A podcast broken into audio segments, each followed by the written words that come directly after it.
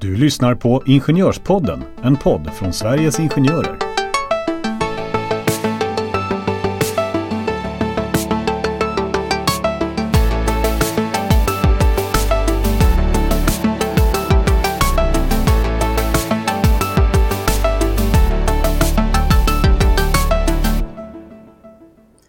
Vem har ansvaret för att man ska må bra på jobbet?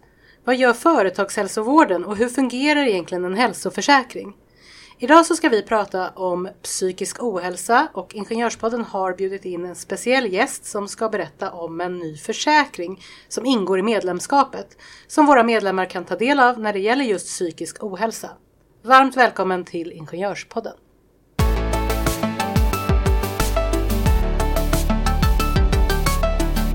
Idag sitter jag eh, i studion tillsammans med dig Martin Ris. Kul att du är här igen och följer med på Ingenjörspoddens resa. Alltid lika roligt att vara här.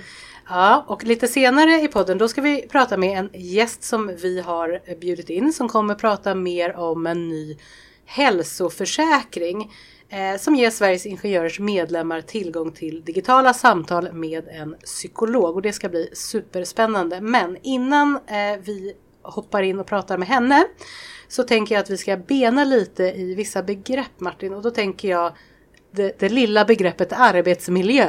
Eh, om vi börjar där, vem har ansvaret för arbetsmiljön Martin? Ja, men det är ju ytterst arbetsgivaren som har ansvar för den fysiska arbetsmiljön på arbetsplatsen, men idag ska vi fokusera på den organisatoriska och den psykosociala arbetsmiljön.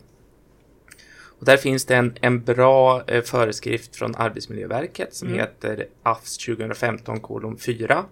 Snyggt, för den som vill söka upp den. Ja, men den är ganska Ja, bra faktiskt, för där står det väldigt tydligt vad man som arbetstagare kan ställa för krav på sin arbetsgivare just vad det gäller arbetsbelastning, prioritering av arbetsuppgifter, men även jobbigare saker som mobbing och kränkande särbehandling. Det gör det verkligen och ni, som sagt vill ni ha mer information, vi kommer inte gå in på djupet eh, på, ju- om just det här eftersom vi, vi ska liksom satsa på våran gäst som vi har lite senare. Men man kan då läsa mera om arbetsmiljö självklart på Arbetsmiljöverkets hemsida. Vi har även information på vår egen hemsida, vi har webbinarier och vi har faktiskt flera poddavsnitt som också handlar om just eh, arbetsmiljö.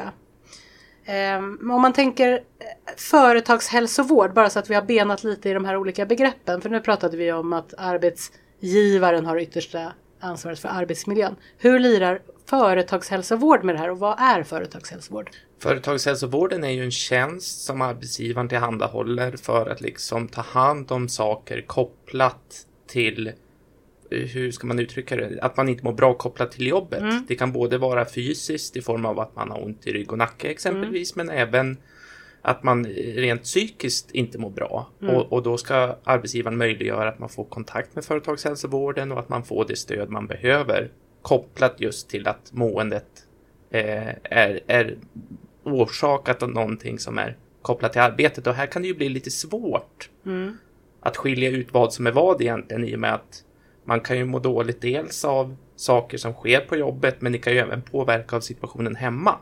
Precis. Och det är ju, det är ju någonting som jag och mina kollegor som ombudsman ofta stöter på att vi får ett ärende där en person har, har och medlem har mått dåligt ganska länge men inte tagit hjälp i ett tidigt skede utan snarare gått och, och, och väntat och när man väl söker hjälp så säger företagshälsovården att det där ska vårdcentralen ta hand om och vårdcentralen säger att det där ska företagshälsovården ta hand om och då hamnar man ju i en situation att man redan mår dåligt och då måste man fightas för att få hjälp också i och med att det kan vara svårt just framförallt när det kommer till det psykiska att skilja ut vad som är vad som är vad.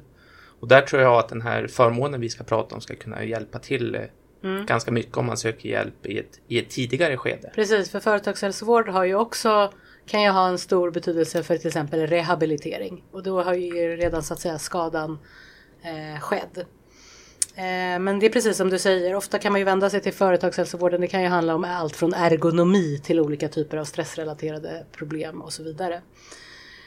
Ja, ehm, det är, då har vi pratat lite arbetsmiljö, vad arbetsgivaren har för ansvar och sen så har vi företagshälsovården som är någon typ av expert eh, ja, vad ska man säga, vid sidan av. En liten extern resurs och sen Exakt. så ska man väl också kort nämna att om man har frågor som Mm.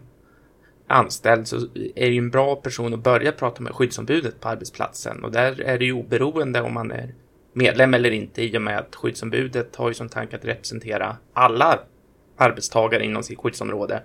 Så det kan ju vara en bra ingång om man vill ha stöd i, i de här frågorna helt enkelt, att börja prata med skyddsombudet. Precis, och skyddsombud ska ju finnas på alla arbetsplatser som har mer än fem anställda ska vi säga.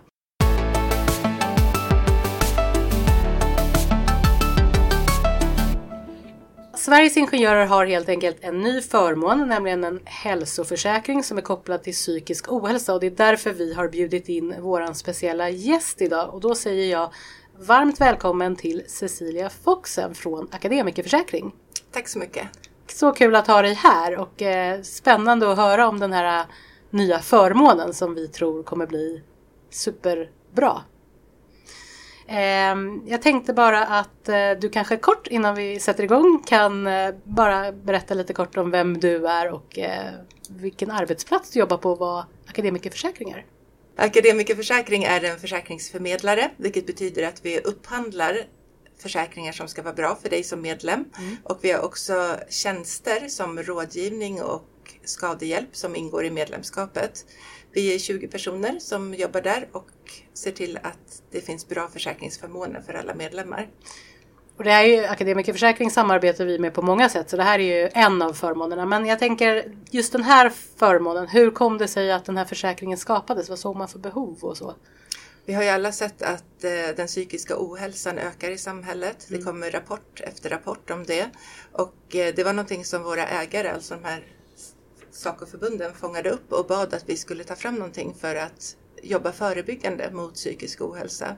Och det kan ju vara svårt, eh, lite som du pratade om Martin, det där att göra skillnad på vad som är privat och vad som är arbetsrelaterat. Och den här försäkringen gör ingen skillnad på det, utan så fort att man känner att det är någonting som påverkar ens mående så kan man ta hjälp av försäkringen. Så det behöver ju helt enkelt inte ha, om man jämför med vad vi pratar om när vi pratar om företagshälsovård, att det ska vara kopplat till arbetet. Så den här försäkringen är som fristående. Du kan må dåligt för eh, din privata ekonomi eller ja, jag, jag, kan, jag har en lista i huvudet men kanske inte ska nämna alla. Men i princip vad som helst som gör att du mår dåligt och har ett psykiskt eh, eh, mående som inte är bra helt enkelt. Ja, ofta är det en kombination.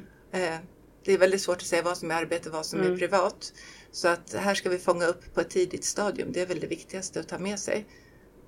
Och jag, där kan jag säga att jag ser ju en, en, en stor fördel i det, att fånga upp det tidigt. För som sagt, på samma sätt som att många av de frågor som vi ombudsmän tar del av handlar om att det är svårt att urskilja vad som är vad, så har det ju också gått en ganska lång en lång tid innan man, man ställs inför fakta att jag kanske inte mår så bra. Man, man har konstaterat men man gör ingenting åt det av olika skäl helt enkelt. Utan att det kan vara någon extern faktor som gör att chefen frågar, ifrågasätter ens prestation eller att någonting mer seriöst händer eh, he, hemma vid.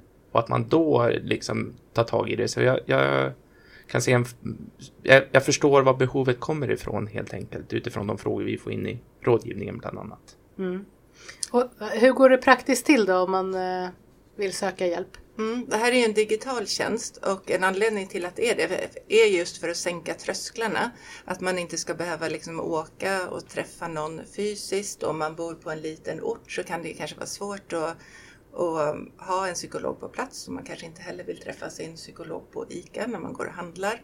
Utan vi tänker att med en digital tjänst så sänker det trösklarna. Du behöver inte gå från arbetet och du behöver inte exponera dig själv på samma sätt heller. Och hur har det varit eh, hittills då? Ni släppte den ju ganska nyligen innan sommaren va? I maj tror jag att det var. Hur eh, har eh, gensvaret blivit? Hur många har sökt hjälp hittills? Ja, eh, under de första månaderna så är det totalt eh, 360 personer som har eh, sökt hjälp och de har haft ja, drygt 700 samtal totalt. Man har ju upp till sex stycken digitala samtal som ingår i försäkringen. Men de som har kommit in efter sommaren, de har väl precis hunnit komma igång. Så det är lite tidigt att säga hur många samtal man behöver i snitt. Men ehm, ja, upp till sex stycken så hoppas vi det ska hjälpa. Det låter i, i mina öron som att det är ganska många som har sökt hjälp. Var är, varför är det så, tror du? Finns det liksom något mönster i, i, i det ni har fått till det som beställare från de som utför tjänsten? Mm, det är ganska många, men samtidigt om man ser eh, rapporterna så skulle man kunna tro att det är ännu flera. Eh, jag tror att en anledning till att man söker är just det jag pratade om med sänkta trösklar, att det är lättare att komma åt den här eh, hjälpen.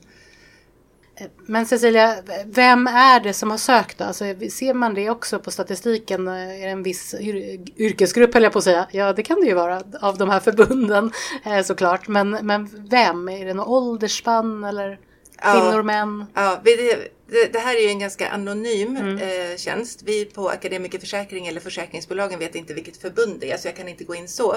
Men vi har kön och vi har ålder. Mm. Och inte helt förvånande kanske så är det framförallt kvinnor i åldern 30 till 50 år som har sökt. Och eh, de vanligaste anledningarna, för man får ju ange varför också, det är stress, utbrändhet mm. följt av oro, ångest.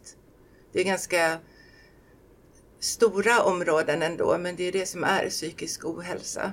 Det är ju så bra. Det ska bli jättespännande. Nu vill ju vi liksom haffa dig här för att den här är en, en eh, ganska ny eh, förmån och försäkring för oss. Men det hade ju varit intressant såklart i, framöver att ha dig här för att följa upp för att just se att eh, jag tänker att det är ju väldigt många andra som säkert också skulle behöva ringa. Inte bara just den här åldersgruppen eh, som, och, och just kvinnor som du beskriver. Mm. Ja, men det är ju självklart andra också. Det ska bli jättespännande mm. sen när vi får lite mer statistik på det. Det här är bara liksom en förhandsinformation om vilka det är som ringer mest. Mm. Men vi hoppas ju just genom att man att man inte måste gå till arbetsgivaren och säga att man mår dåligt och att man inte måste gå och sätta sig hos, eh, på en läkarmottagning eller något sånt där. Att vi ska kunna nå flera, att det ska vara lätt att söka hjälp.